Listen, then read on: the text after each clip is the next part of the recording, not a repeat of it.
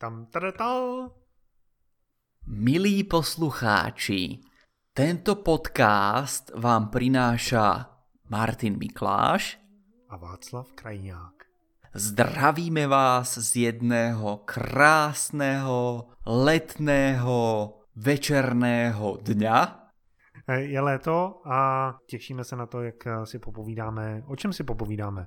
O návštěvnících vašich stránek to z několika úhlů pohledu. Domluvili jsme se s Martinem, že bychom mohli dát i nějaký konkrétní příklady, jak eh, to, o čem bude mluvit, by mohl použít třeba nějaký člověk, který pracuje sám na sebe, nějaký živnostník, někdo, kdo má e-shop, a taky firma, která obchoduje v B2B. Takže věřím, že to bude skvělá inspirace pro vás.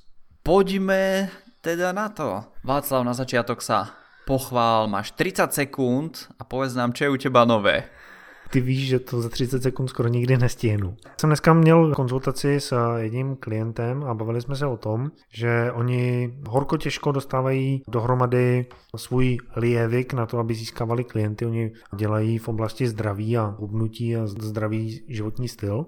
A vedle toho vidí na tom internetu, jak jsou různé kampaně velký, které vydělávají miliony korun a říkají si prostě, jak je to těžký v tom jejich oboru tyhle ty věci dotáhnout do konce a udělat je tak, aby prostě vydělávali taky ty miliony korun. A já jsem jim na to říkal, zajímalo by mě, co bys jim řekl ty, Martine, ale já jsem jim řekl, že když se bavíme o tom internetu, o tom, že ty online projekty jsou úspěšní, tak oni jsou postavení na marketingu, takže lidé, kteří je dělají, tak ten marketing velmi dobře znají, znají tu psychologii prodeje a tím pádem dokážou velmi dobře prodat a je to pro ně jednoduché. Když to, když je ten člověk znalý třeba v oblasti zdraví, tak je super prostě třeba výživový poradce, ale ten prodej mu zas tak nejde a není to jeho hlavní živobytí. Takže určitě ty těžkosti tam jsou. Když se bavím o zdraví, tak eh, se nedají použít ty techniky, které se taky používají v těch big launchích. To znamená, že tam zapojím do toho tisíce lidí a všichni o tom mluví, jak je tady nová technika na získávání zákazníků. A v té oblasti hubnutí zdravého životního stylu, tak je to těžký přicházet s něčím novým. Když potom člověk eh, něco nového objeví, něco, co zaručeně funguje hodně lidem, tak potom se ten launch dá udělat a taky jsou tam ty velké peníze. Ale ta konkurence v té oblasti zdravotního životního stylu je prostě daleko větší, protože je tady spousta koučů, kteří to dělají na sebe, je tady spousta firem, je tady spousta národních firm, který prostě dělají výživové doplňky, takže je to těžší. Když se něco povede, mám jednoho klienta, který mu se teď hodně daří a investuje 30 tisíc měsíčně do reklamy a má díky tomu příjmy měsíčně přes 100 tisíc, tak prostě to jde. Akorát na začátku je potřeba najít ten správný lievik, aby ti klienti opravdu z toho internetu chodili. Takže mě by zajímalo, jak eh, by ty si popsal to, že na jedné straně vidím ty úspěchy těch eh, velkých chlapů, který na internetu vydělávají miliony a na druhé straně postavit ten lievik je tak těžký. Tam si treba uvedomiť jednu vec a to, že ten big launch je nejaká stratégia, stavanie lievika je nejaká ďalšia stratégia. A keď tak uvažujem o tých predchádzajúcich big launchoch, tak tí ľudia, čo tam boli prítomní, podľa mňa oni vo väčšine prípadov postavili ten launch na dobrých vzťahoch. A dobrých vzťahov myslím nie len s tými klientami, ktorým následne predali ten daný produkt, ale aj na dobrých vzťahoch s partnermi, ktorí ten produkt propagovali. Takže možno sa zamyslieť v prípade toho klienta, že s kým má dobré vzťahy a či sa tie dobré vzťahy dajú efektívnejšie využiť buď v tom launchi, alebo či sa dajú efektívnejšie používať napríklad v tom lieviku, že tí klienti pravidelne prichádzajú za niekým s nejakým problémom, s nejakou otázkou a či sa to dá efektívnejšie takto zapojiť. Ale v prvom rade, čo by som, keď sa takto bavíme o tom, tak ja mám taký pocit, že ten klient ako by chcel byť taká samostatná ryba vo vode, a mám z toho taký pocit, že lepšie by bolo pre neho, alebo viacej by mu vyhovovalo aj pre ten jeho biznis model, aj pre ten jeho biznis plán, keby sa spojil s ďalšími ľuďmi. Zajímavý pohled, děkuji za něj. A co je u tebe novýho? Pochval se ty teďkon. Čo je u mňa nového? No tak ja medzičasom od posledného nahrávania, posledného podcastu, tak som prišiel k jednému novému švagrovi v Nemecku takže bol som na svadbe u mojej sestry a malo to zaujímavý priebeh, musím sa pochváliť, okrem toho, že tá svadba prebiehala na lodí, tak ja som tú svadbu videl z netradičného uhla, pretože tým pádom, že to bolo v Nemecku a ja viem po nemecky prakticky tak ako po slovensky, tak e, sestra povedala, alebo sa ma spýtala, že či by som to chcel preložiť pre známych, čo prídu zo Slovenska, hej, kamošky zo školy alebo nejakých priateľov, rodinu a tak ďalej, tých, čo nevedeli po nemecky. Takže som bol vpredu a videl som to z toho uhla takého, ako to vidia tí oddávajúci bežne. Takže to bolo také zaujímavé. Zároveň si tam byl pracovně, teda, když si překládal. To byl jakoby on-demand překlad, že ti nechali chvíli místo, abys to přeložil, nebo jak to probíhalo?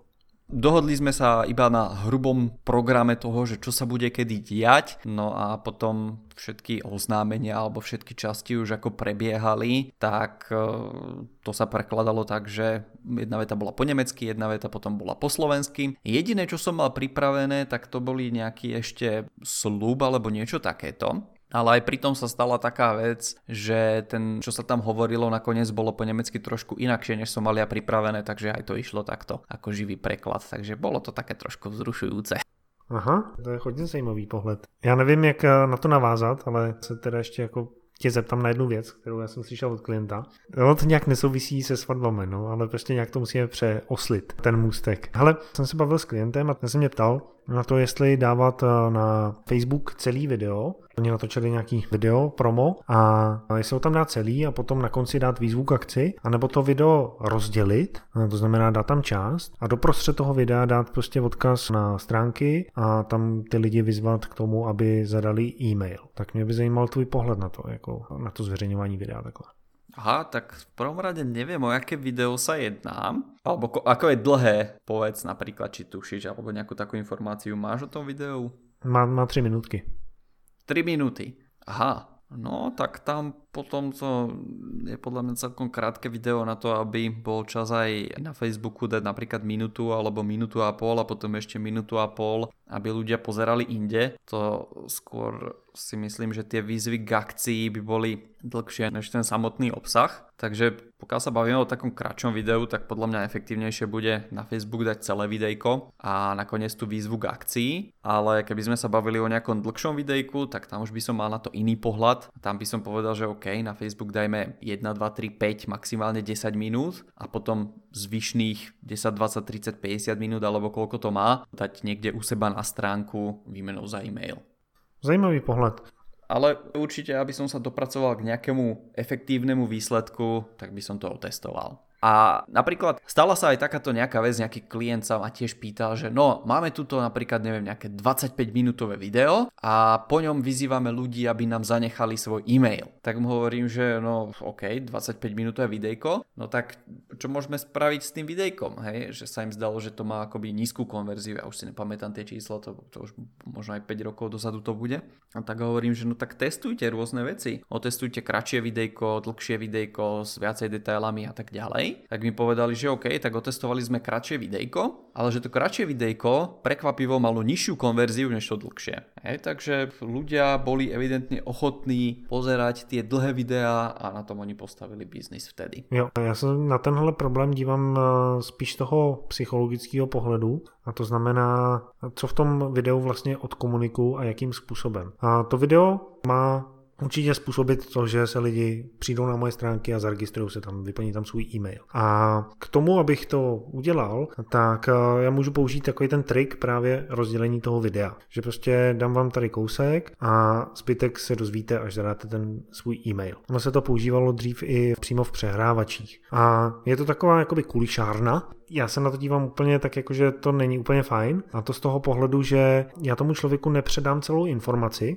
a rozdělím tu informaci v polovině a chci po něm ten e-mail. A on ještě neví, nezná celou tu myšlenku, tak tím pádem ten e-mail dá, protože má nějaké očekávání a potom na konci zjistí, že to třeba není pro něj. Jsem díky tomu získal e-mail, jasně, ale nezískal jsem kvalitní e-mail, kvalitní kontakt na toho člověka, protože třeba nepadá do mojí cílovky. Zbytečně takhle přitáhnou pozornost hodně lidí, ale ve finále z nich zákazníci nebudou, protože jenom prostě byli zvědaví, o čem je to video. Takže z mého pohledu je daleko efektivnější prostě vzít nějakou myšlenku a tu předat celou a na konci říct těm lidem, OK, tady je tahle ta myšlenka, jestli vás zajímá a chcete jít víc do hloubky, tak jděte tam a tam se dozvíte víc. Spíš než jim říct, prostě hele, tady je půlka myšlenky a pokud vás zajímá ta druhá půlka, tak eh, vám to dořeknu. A myslím si, že tyhle ty techniky, já jim můžu říkat teď kulišárny, tak potom právě lidi nemají díky tomu rádi marketing, protože jsou přinucený zadat e-mail někam, kam by ho ani snad nezadali, protože prostě to téma nezajímá, jenom se zaujalo to video.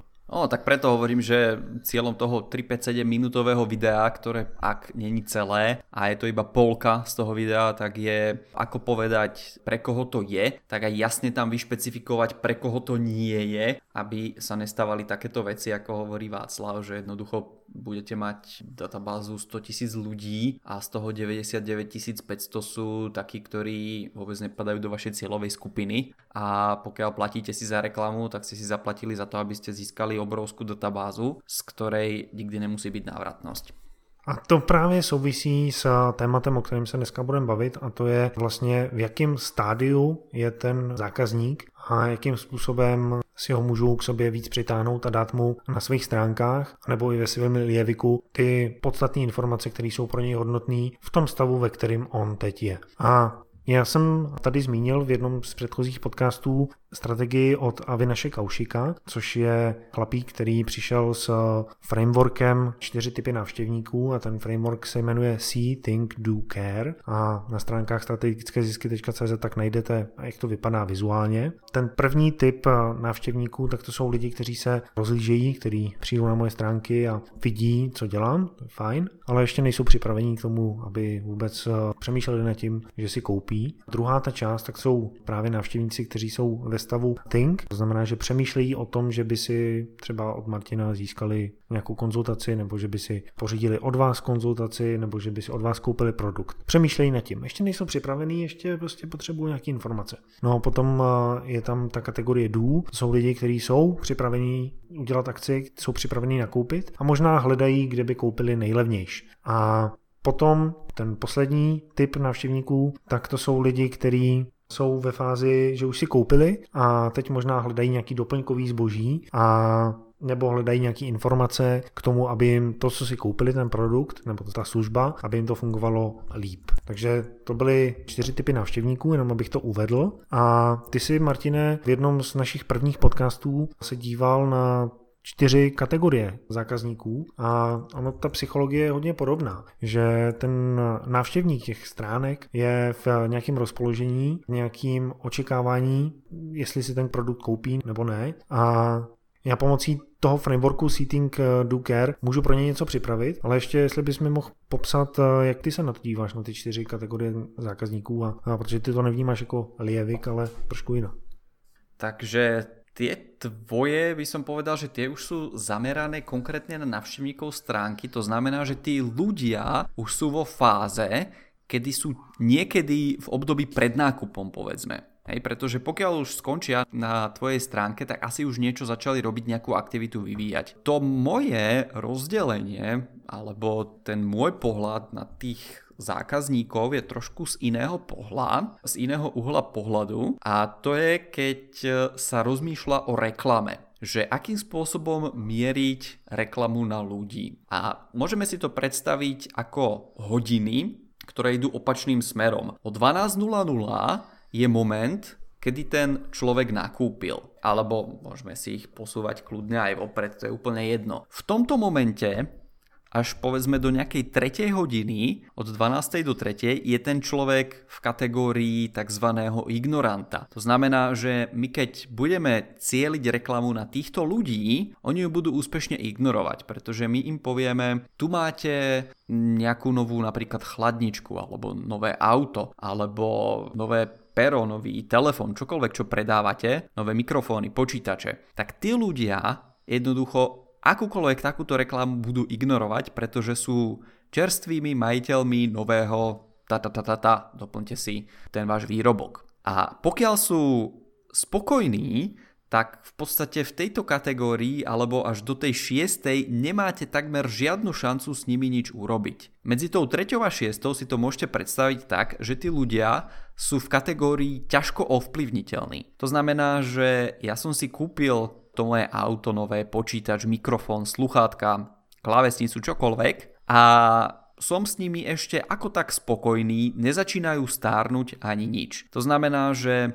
Môže tam byť nejaký malý detail, ktorý mi vadí, napríklad na tej klávesnici, že poviem príklad, že mám bezdrátovú klávesnicu a tie vydrží málo baterka, alebo mám drátovú klávesnicu a jednoducho tie klávesy čukajú inak, ako som bol navyknutý a jednoducho hľadám nejakú novú klávesnicu. A, ale som v kategórii ťažko ovplyvniteľný a sám pravdepodobne v tomto momente sa ešte nevydám nikde nič hľadať. To znamená, že pokiaľ máte ale dobre pripravenú reklamu, tak vy viete aj týchto ťažko ovplyvniteľných ľudí osloviť, pretože vy viete, že pred e, x rokmi, mesiacmi alebo dňami a aký už dlhý má cyklus ten váš výrobok si niekto niečo kúpil a vy viete, že tie výrobky majú nejaký problém.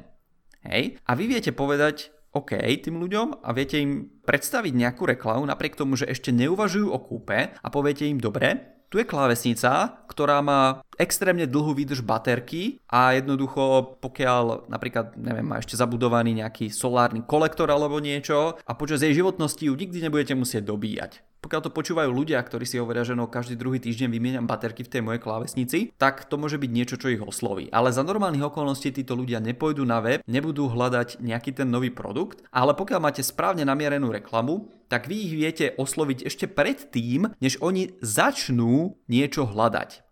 Tyhle lidi já bych právě zařadil v tom mým frameworku do té skupiny C. To znamená, že se rozlížejí, ať už ten ignorant, nebo ten těžko ovlivnitelný, tak když přijde na moje stránky, má, tak není připravený nakupovat, není připravený se rozlížet vůbec, přemýšlet nad tím, ale ne, on se akorát rozlíží. Není připravený hledat si informace a hledat další věci, ale v podstatě jenom na té stránky přijde a zaregistruje mě, že teda nějakým způsobem existuju. A co já můžu udělat? Pokud mám takovouhle reklamu, nebo pokud takovýhle člověk přijde na moje stránky, tak eh, ne mu začít prodávat, jo, protože jak sám říkáš, prostě, tak ten člověk prostě bude ignorant, takže na ty moje výzvy k akci neuslyší. Ale co já můžu udělat je, že mu nabídnu, aby se stal fanouškem naší stránky aby nás sledoval na Twitteru nebo na Instagramu a jen tak jako se díval, co se tak děje v té oblasti, na kterou v vozovkách omylem narazil. Pokiaľ bude tento človek v kategórii ignorant, tak s veľkou pravdepodobnosťou vám nezanechá ten e-mail, nedá vám ten palec, nič podobné. Pokiaľ je v tej kategórii ťažko ovplyvniteľný a vy ho zrovna niečím oslovíte, čo si hovoril aj v kúpe toho svojho súčasného auta, uvažoval, že, že či by to nechcel mať v aute a či nemá uvažovať o novom aute a vy tam máte napríklad nejakého toho asistenta, ktorý umožňuje parkovať nielen pozdĺžne automaticky auto, ale aj priečne, tak si povie, že OK, som fanúšik a keď budem o 2, 3, 5 rokov uvažovať o ďalšom aute, tak sa pozriem aj na toto. Takže v tom momente máte šancu, že vám zanechá e-mail alebo že vám dá ten palec hore. A v tomto momente sa už dostávame povedzme za tú 6 hodinu, medzi tou 6 a 12, kedy už sú ľudia, ktorí začínajú pomaličky uvažovať o kúpe. A tí ľudia, čo sú medzi tou 6 a 9, tak tých nazývam čakateľ. A to sú ľudia, ktorí čakajú na to, že ten výrobok sa im pokazí, že to auto prestane fungovať, že tá klávesnica jednoducho, napríklad sa prestanú predávať baterky do nej, alebo jednoducho tie, čo tam sú súčasné, tak e, sa prestanú nabíjať. Ten človek čaká na niečo. Čaká, že sa stane nejaká udalosť, ktorá ho posunie ďalej do tej ďalšej kategórie. Jakože čeká vědomě nebo čeká nevědomě. Prostě je spokojený uživatel, když bych to tak jakoby řekl. V tejto fáze je ešte spokojný s tým svojim nákupom, ale už tuší niekde v podvedomí, že nastala doba výmeny tej danej veci. Aha, takže ten už se třeba zajímá o nějaký jakoby větší novinky. Když budeme u těch aut, tak prostě je to, že je tady nějaký elektromobil, tak uh, se na to podívá a že tady jsou nějaký automatické převodovky, pokud třeba nemá automatickou převodovku a takhle. Takže dá sa povedať, že tento človek, pokiaľ natrafí na nejaké také informácie, tak už je tam 50-50% pravdepodobnosť, že sa o to začne zaujímať viacej do hĺbky. A pokiaľ vy na ňo pôsobíte napríklad aj správnou reklamou, tak máte šanca okamžite z čakateľa spraviť zákazníka. Pretože títo ľudia už niekde v podvedomí tušia, že to auto, ktoré majú doslúži, alebo jednoducho nesplní emisie, alebo neprejde technickou kontrolou, alebo jednoducho nebude vyhovovať v tej firme, bude malé, čokoľvek. Takže už tušia, že niečo sa bude diať, ale sami od seba vyvinú veľmi malú energiu na to, aby sa začali zaujímať o novinky, porovnávať tie veci a tak ďalej. Ale pokiaľ sa pred nimi nejaká takáto informácia zjaví a oni to už tušia, tak sa na tú informáciu pozrú.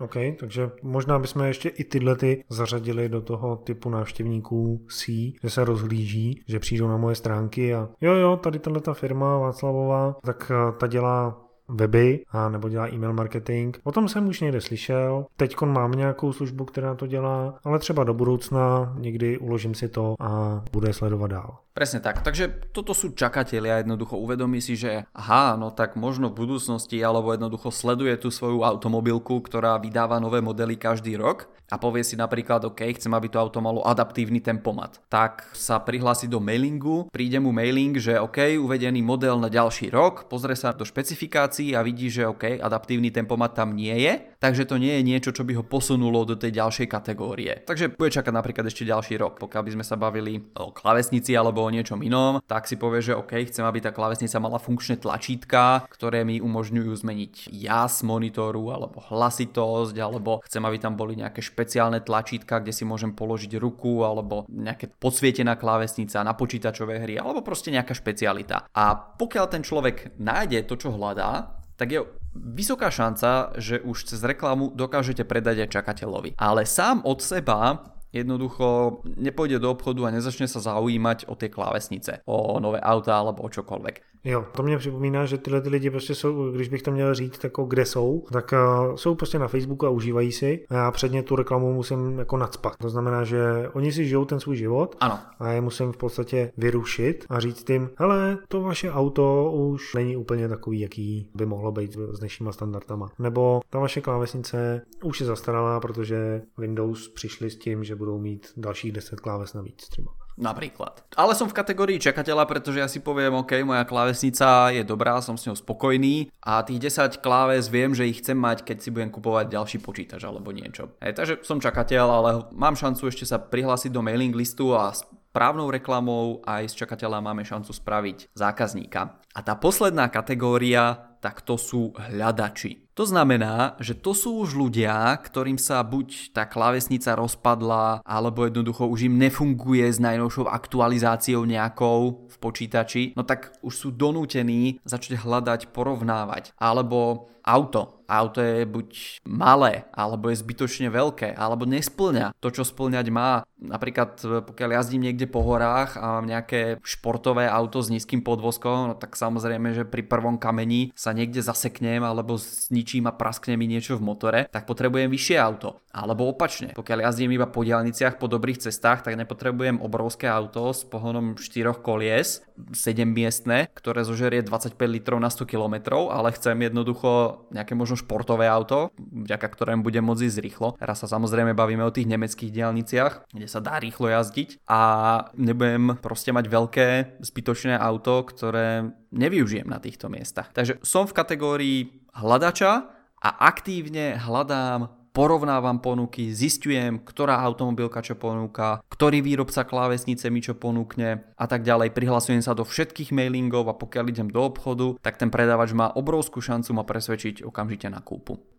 To je už úplně jasně ten typ návštěvníka, o který jsem mluvil, který přijde na vaše stránky a který už vyloženě přemýšlí o tom a hledá si informace, jaký auto si vybrat, jakou klávesnici si vybrat. A proto já na svém webu musím mít taky nějaký obsah pro to, abych ten jeho hlad po informacích uspokojil. Když mu ho uspokojím, tak potom velmi pravděpodobně se z toho hledače stane 12. hodina na tvých pomyslných hodinách a přesune se do toho stavu, že si opravdu i koupí. ty hodiny, o kterých jsi mluvil, tak uh, mě to dává takhle smysl. A jenom aby jsme to přiblížili těm lidem, musí to být vždycky 12 hodin nebo 12 měsíců nebo takhle, protože ty hodiny jsou odvislí od nějakého prodejního cyklusu. A ten je asi v každém podnikání jiný. Že? Jak ho poznám, nebo co je to ten prodejní cyklus?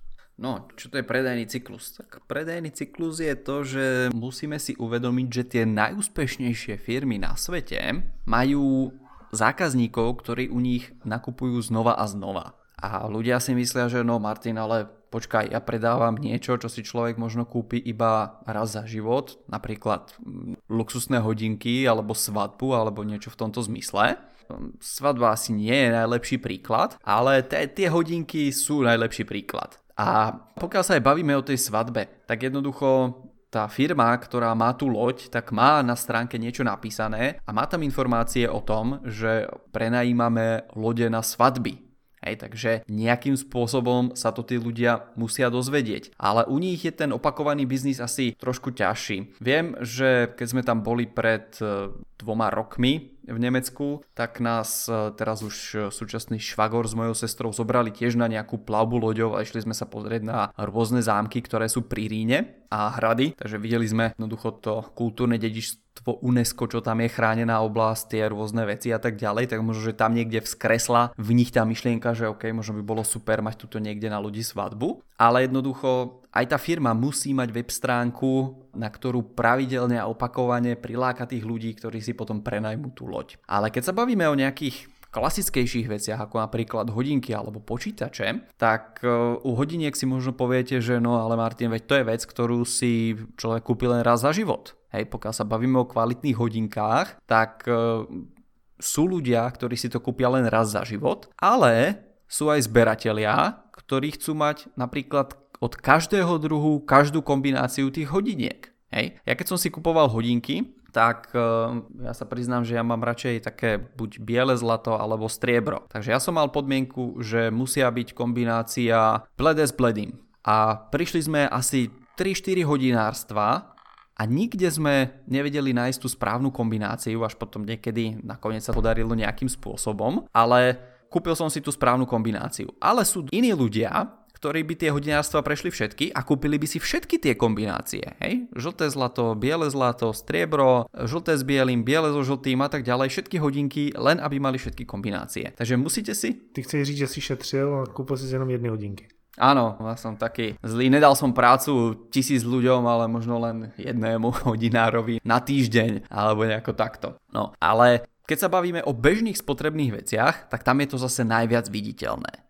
Ten počítač vydrží možno 3-5, keď si kúpite nejaký kvalitný, tak 10 rokov. Ale potom zase ten zákazník je v obchode a hľadá nový počítač. Takisto je to aj s autami. Možno s mikrofónmi. Aj, zatiaľ som kupoval len jeden mikrofón, tak neviem, ako dlho vydrží presne taký mikrofón, ale môže sa stať, že jedného týždňa nebudeme mať podcast nahratý, pretože sa mikrofón pokazí hej? a stane sa z ignoranta ťažko ovplyvniteľného možno momentálne sa stane okamžite hľadač a preskočím tie ostatné kategórie. Takže je dobre vedieť a povedať si, že kde sa nachádzajú vaši zákazníci, keď napríklad chodia k vám na tú web stránku a potom ju aj následne podľa toho uspôsobiť, respektíve keď rozmýšľate nad tými môjmi štyrmi kategóriami, tak tie sa najlepšie používajú v reklame. Takže zase, vedieť dobre, čo tí ľudia zháňajú, po čom budú túžiť, možno ešte ani nevedia, že OK, potrebujem klavesnicu, ktorá sa nedá dobíjať, alebo, alebo je stále nabitá, alebo niečo takéto. A tým pádom, pokiaľ ja mám dobrý takýto predajný argument, viem ho dať do reklamy a ja viem aj z tých ťažko ovplyvniteľných ľudí spraviť okamžite zákazníkov. Ale pokiaľ to nedám do tej reklamy, tak čakám na koniec toho v úvodzovkách životného cyklu,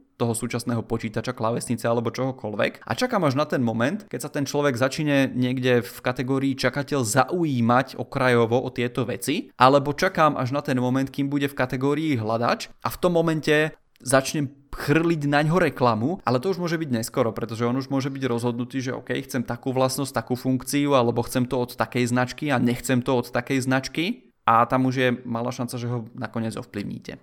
A přitom právě tam směřuje ta reklama a tyhle ty typy návštěvníků nejvíc chceme na svoje stránky. Přitom jediný, co tam můžu v ten moment dělat, tak je dát nějaký konkrétní informace a nebo potom soupeřit s cenou, protože ten člověk chce ten svůj problém vyřešit co nejdřív, proto taky hledá to řešení a tím pádem ho zajímá cena a rychlost. Možná jsou pro něj důležitý i nějaké vlastnosti, nějaké výhody, ale většinou pokud mám konkurenci kolem sebe, tak eh, se od té konkurence, pokud mám nějaký běžný zboží, dokážu odlišit pouze tou cenou a nějakou akční nabídkou. Tak, eh, když přijde takovýhle člověk na moje stránky, tak eh, já si ho potom ještě teda rozdělím, já si tou reklamou přitáhnu na své stránky lidi, kteří jsou think, kteří přemýšlejí nad tím, že by si něco koupili, anebo už přímo chtějí koupit. To znamená, že já bych ty hledače tvoje rozdělil ještě na dva, ty, kteří se rozmýšlejí, tak ti hledají informace, jaký jsou možnosti aut, kolik to auto žere, jakým způsobem to auto se chová v zatáčkách, kolik věcí nadspu do kufru, jaký má zrychlení a všechny tyhle ty věci, tak eh,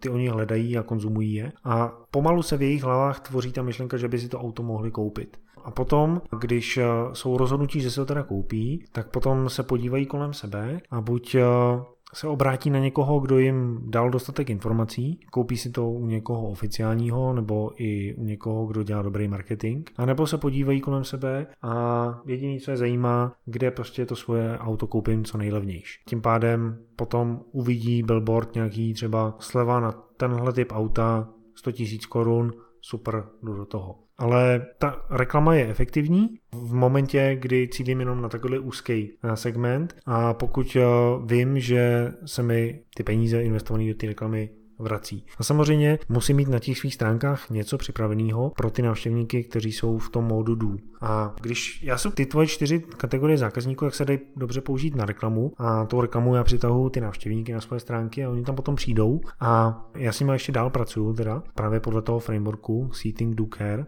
Jeden z těch eh, typů návštěvníků, tak to jsou ty C, o kterých jsem mluvil, ten ignorant, těžko ovlivnitelný, možná částečně i ten čekatel. A těm já na tom svém webu nabídnu nějakou takovou tu standardní prezentaci. Hele, jsme firma Václavova a děláme tohle a tohle a v tomhle tom jsme možná lepší. Pokud se vás to zajímá, tak začněte odebírat naše videa na YouTube a nebo jděte na Facebook a staňte se našimi fanoušky a nebo si nás přijďte na Twitteru a my vám budeme jednou za 14 dní posílat informace o tom, co je v našem oboru novýho. A já jsem tady na začátku říkal, že bychom to mohli použít nějak prakticky, tak eh, co by pro tenhle typ zákazníků, pro ty ignoranty, těžko ovlivnitelný a čekatele, pro ten můj, můj typ lidí, kteří se teprve rozhlíží, co by pro ně mohl udělat třeba coach osobního rozvoje?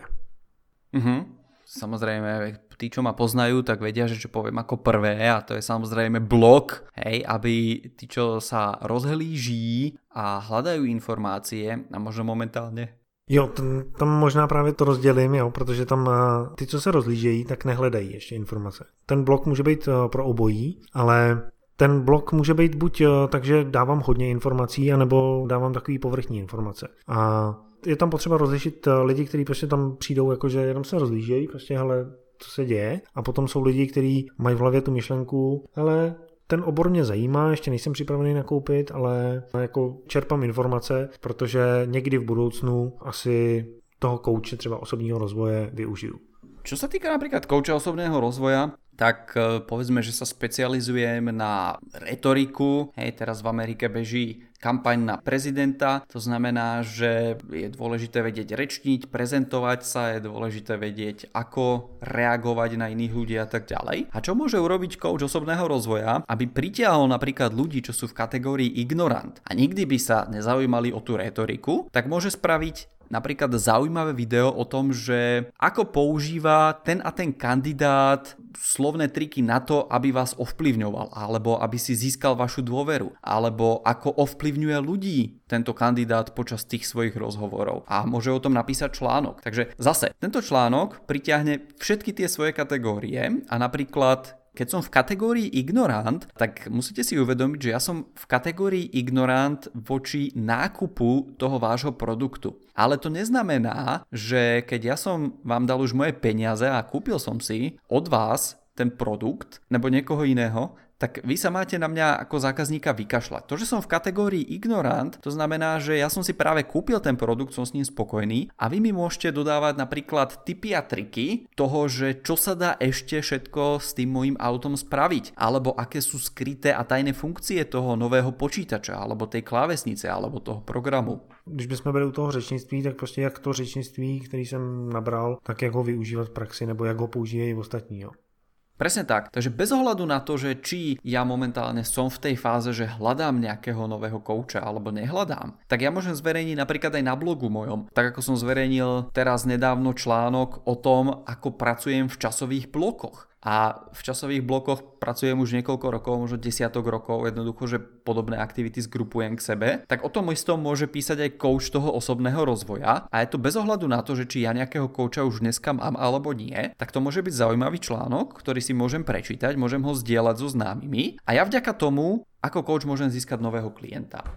Já vím, eh, že tady se bavíme o dvou jakoby přístupech různých a ty si tady použil i vlastně tu mojí část care. To jsou lidi, kteří jsou u mě koupili a já se o ně nějakým způsobem starám, mám nějaký poprodejní servis a součástí toho poprodejního servisu je samozřejmě i to, že jim můžu posílat já jako coach další inspiraci, třeba právě z toho řečnictví nebo takhle, jak se o tom bavíme. To je dobrý. Já si myslím, že tohleto já můžu na svém blogu připravit. Ten blog můžu použít hlavně a hlavně ho můžu použít pro ty lidi, kteří přemýšlejí. To znamená, že se zajímají o to, jak by jim coach pomohl a potřebují na těch vašich stránkách najít ty informace, aby poznali dobrýho kouče, aby věděli, jak ta spolupráce probíhá, co všechno mi to může přinést, aby načerpali ty informace, aby potom mohli udělat to správné rozhodnutí. A ten blog se dá právě využít k tomu, že k sobě přitáhnu tyhle ty lidi, jednak reklamou, anebo také tím, že oni jsou už pomalu v té kategorii hledačů, takže oni do Google třeba zadají, jak eh, funguje koučování. A tím pádem, když já mám takový článek na, na mých stránkách, tak oni se na něj dostanou. Kdybych ho na mých stránkách neměl, tak by se tam ke mně vůbec nedostali. Měl bych tam jenom nějaký malý textík. Treba si uvedomiť, že v ktorej fáze sa tí ľudia nachádzajú, akým spôsobom ich môžete osloviť. Čo sa týka tých ignorantov, tak hovorím, že to budú väčšinou ľudia v kategórii, čo si niečo nakúpili a teraz je to jedno, že či od vás alebo od konkurencie a vy sa môžete starať. Vy dokonca môžete aj mieriť vašu reklamu na konkurenciu s tým, že vy dneska naučíte tých ľudí, aké veci, ako fungujú tie výrobky vašej konkurencie a keď e, skončí životnosť toho výrobku, tak tí ľudia si povedia, no vy ste sa o mňa dobre starali a teraz je na rade nejaký nový výrobok, nový počítač, hľadám si nového kouča napríklad po nejakom čase, zistím, že s tým starým som sa dostal do nejakej fáze a jednoducho chcem napríklad iba zmenu, alebo jednoducho chcem sa dostať ďalej, alebo chcem v niečom inom sa zlepšovať. Tak tí ľudia doteraz si iba čítali od vás príspevky nejaký čas a teraz si povedia, OK, tak toto je človek, ktorému už dôverujem. U mňa si minulý týždeň zaplatil konzultáciu jeden človek a hovorí, že, že ahoj Martin, môžeme si rovno týkať, lebo ja počúvam vaše podcasty, tuto si čítam tvoje články, ja si myslím, že už ťa poznám. Takže môžeme si potýkať vďaka tomu, takže ja som sa počul prvýkrát s niekým na konzultácii, s kým sme si, dá sa povedať, potýkali okamžite. Hovorím si, že tak prečo nie? A s blogermi najmä si rád potýkam, pretože tak prakticky sme kolegovia, že áno. No dobre, ale vráťme sa späť k tej našej téme. Čo sa týka tých ťažko ovplyvniteľných, tak zase to sú ľudia, na ktorých budete pracovať nejakým spôsobom cez reklamu. Pokiaľ totiž to nebudete robiť reklamu, tak tí ľudia nebudú nič na túto tému vyhľadávať a môže sa stať jedine, že by nejakou náhodou na vás natrafili. To znamená, že pokiaľ ste zase coach osobného rozvoja, tak vy môžete povedať, OK, čoho sa týka ten osobný rozvoj, tak to môže byť, teraz si vymyslím napríklad ľudí, odnaučíte nejaké zlozvyky alebo naučíte ich chudnúť. To řečnictví, zostaneme u toho řečnictví alebo tí ľudia často používajú nejaké e a vy môžete na tom vašom blogu napísať, alebo pokiaľ máte podcast, tak môžete v ňom povedať. Minulý mesiac sme 17 ľudí naučili kvalitne rečiť bez toho svojho e. No a pokiaľ som nejaký vysoko postavený riaditeľ alebo ma zrovna povýšili a musím robiť prezentácie a často robím E, tak to môže byť niečo, čo ma osloví a prihlásim sa na ten váš tréning rečníctva. Pokiaľ som v kategórii čakateľ, tak ja viem, napríklad teraz som si dal kurz prezentácie a viem, že ten kurz prezentácií skončí za mesiac alebo za pol roka, za rok, to je jedno. Tak viem, že ako náhle ten kurz skončí, tak väčšinou sú to ľudia, ktorí sa radi vzdelávajú a chcú sa vzdelávať ďalej. To znamená, že tí čakatelia začnú do Google písať, dobre, viem dobre prezentovať, alebo akých vy môžete mieriť priamo tým vašim článkom zase na týchto ľudí. Akých chýb sa dopúšťajú ľudia pri živých prezentáciách. A zase, môžete z toho vášho odboru rečníctva poukázať na nejaké chyby, povedať im to a na konci môže byť výzva, pokiaľ sa chcete dozvedieť viacej, zadajte e-mail. No a tí ľudia zadajú e-mail, budú vás nejaký čas sledovať a máte šancu z nich spraviť zákazníkov. A čo sa týka tej kategórie poslednej, tak to sú hľadači, no tak tých bude zaujímať článok napríklad na tému, ako si správne vybrať kouča, ktorý ma naučí dobre rečniť. Jo, ale eh, na těch stránkách nestačí mít jenom ten článek,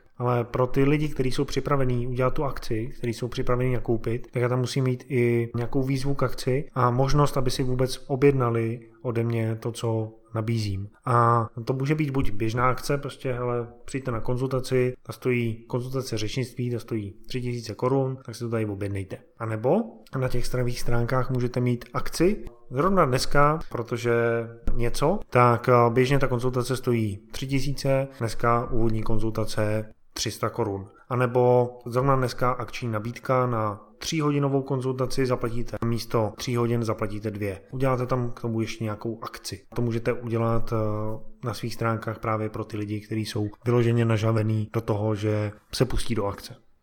A ešte k tej akcii musím povedať, že musí to byť tak povediac blbúvzdorné. Teraz tu mám pred sebou jeden výrobok, kde na jeho krabičke, po slovensky škatulke, aby ma nikto nenaháňal, je napísané staňte sa fanouškem, je tam logo Facebooku. A teraz tú krabičku otáčam zľava, sprava, neviem či ani čiarový kód tu je vôbec nejaký na tej krabičke, takže na krabičke nie je čiarový kód, okrem adresy, ako fyzickej, že kde sa nachádza sídlo tej firmy, tam nie je adresa na web stránku a už vôbec tu nie je tá adresa na Facebooku, nejaký QR kód alebo niečo podobné, ako sa tam dostanem. To znamená, že keď robíte tú výzvu k akcii, tak tá výzva musí byť veľmi jednoducho vykonateľná. Napríklad na konci článku výzva a tam je napísané slovami, že teraz kliknite sem a dohodnite si napríklad konzultáciu zdarma. A na tej konzultácii zdarma vy môžete spraviť nejaké vyhodnotenie, kde sa ten človek nachádza a ako dlho bude stáť alebo ako dlho bude trvať to, kým sa odnaučí tie svoje zlozvyky.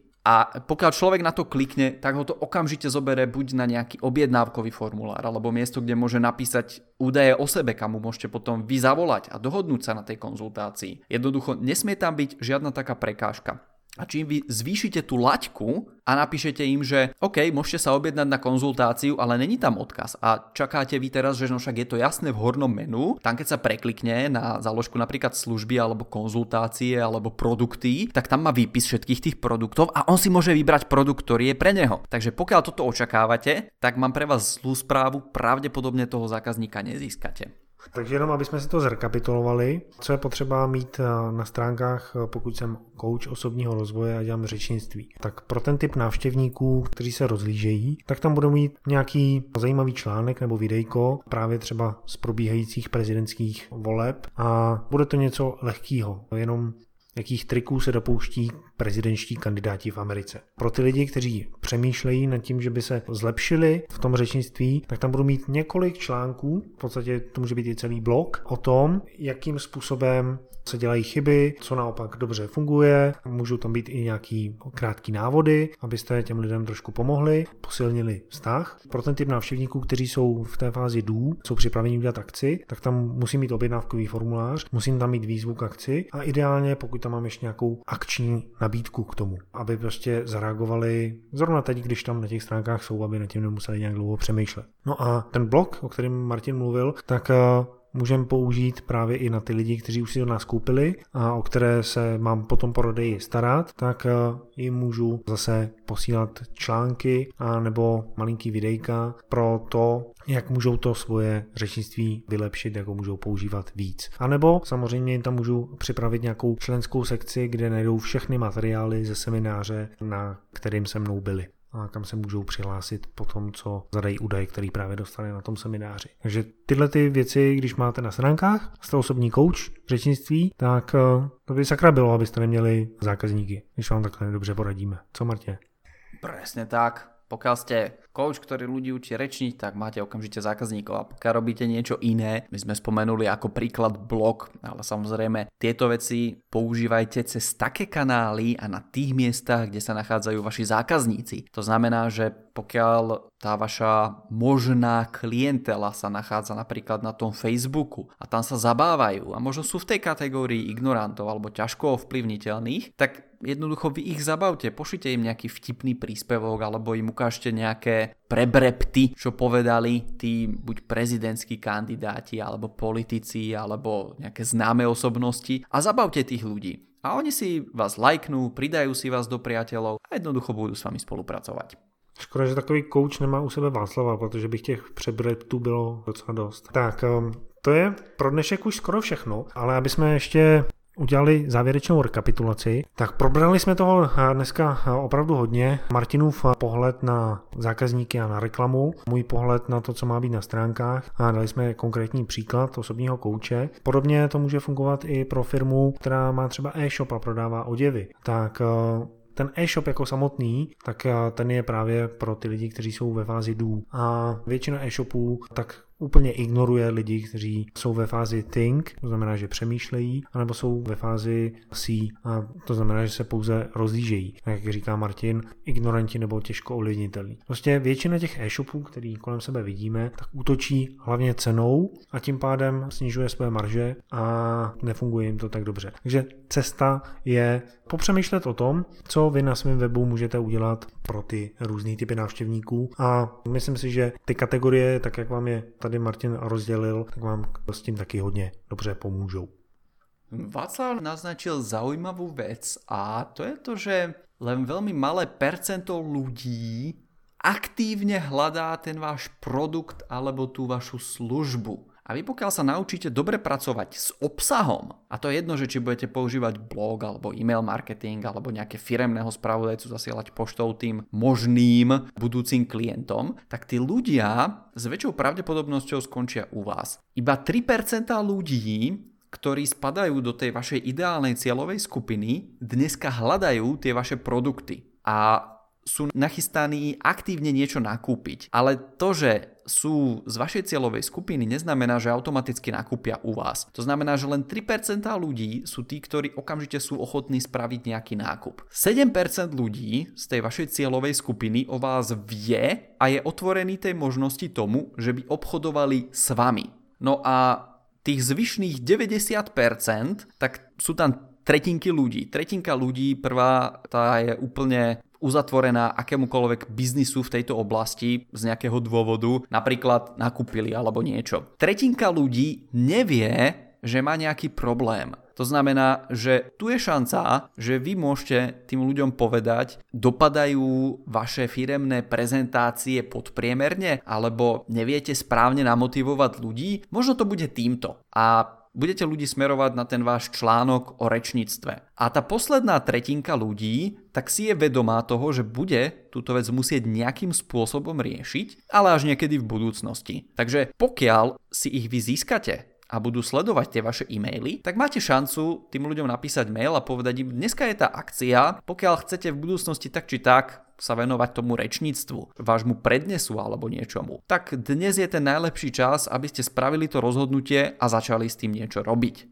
Pretože napríklad e, ďalších klientov budeme naberať až o rok. A ten klient si povie, aha, tak, tak či tak som sa chcel tomu venovať niekedy v budúcnosti, možno o štvrť o pol roka. A vy správnym marketingom z toho človeka, ktorý je v kategórii čakateľ, že možno niečo niekedy bude robiť, spravíte okamžite zákazníka správnym postupom. Takže ať se do toho pustíte jakkoliv, držíme vám palce a budeme moc rádi, když nám dáte e-mailem třeba vidět, jak se vám dařilo, anebo přijdete na stránky strategickézisky.cz a napíšete tam, hele Martine, dneska ten podcast byl fakt skvělej, nebo hele Václavé, dneska jsme vůbec neslyšeli, jak děláš a tak podobně. Takže přátelé, ať se vám daří, uslyšíme se opět eh, příští týden a mějte se skvěle. Vytvorte si správnu reklamu, vytvorte si správny obsah na vaše stránky, to je vaša úloha po tomto podcaste do budúceho týždňa, pretože to, že to viete a že to počúvate, ešte neznamená, že to naozaj viete. Naozaj to viete len v tom momente, keď to zavediete do praxe. Takže s tým vám držím palce a teším sa do počutia o týždeň.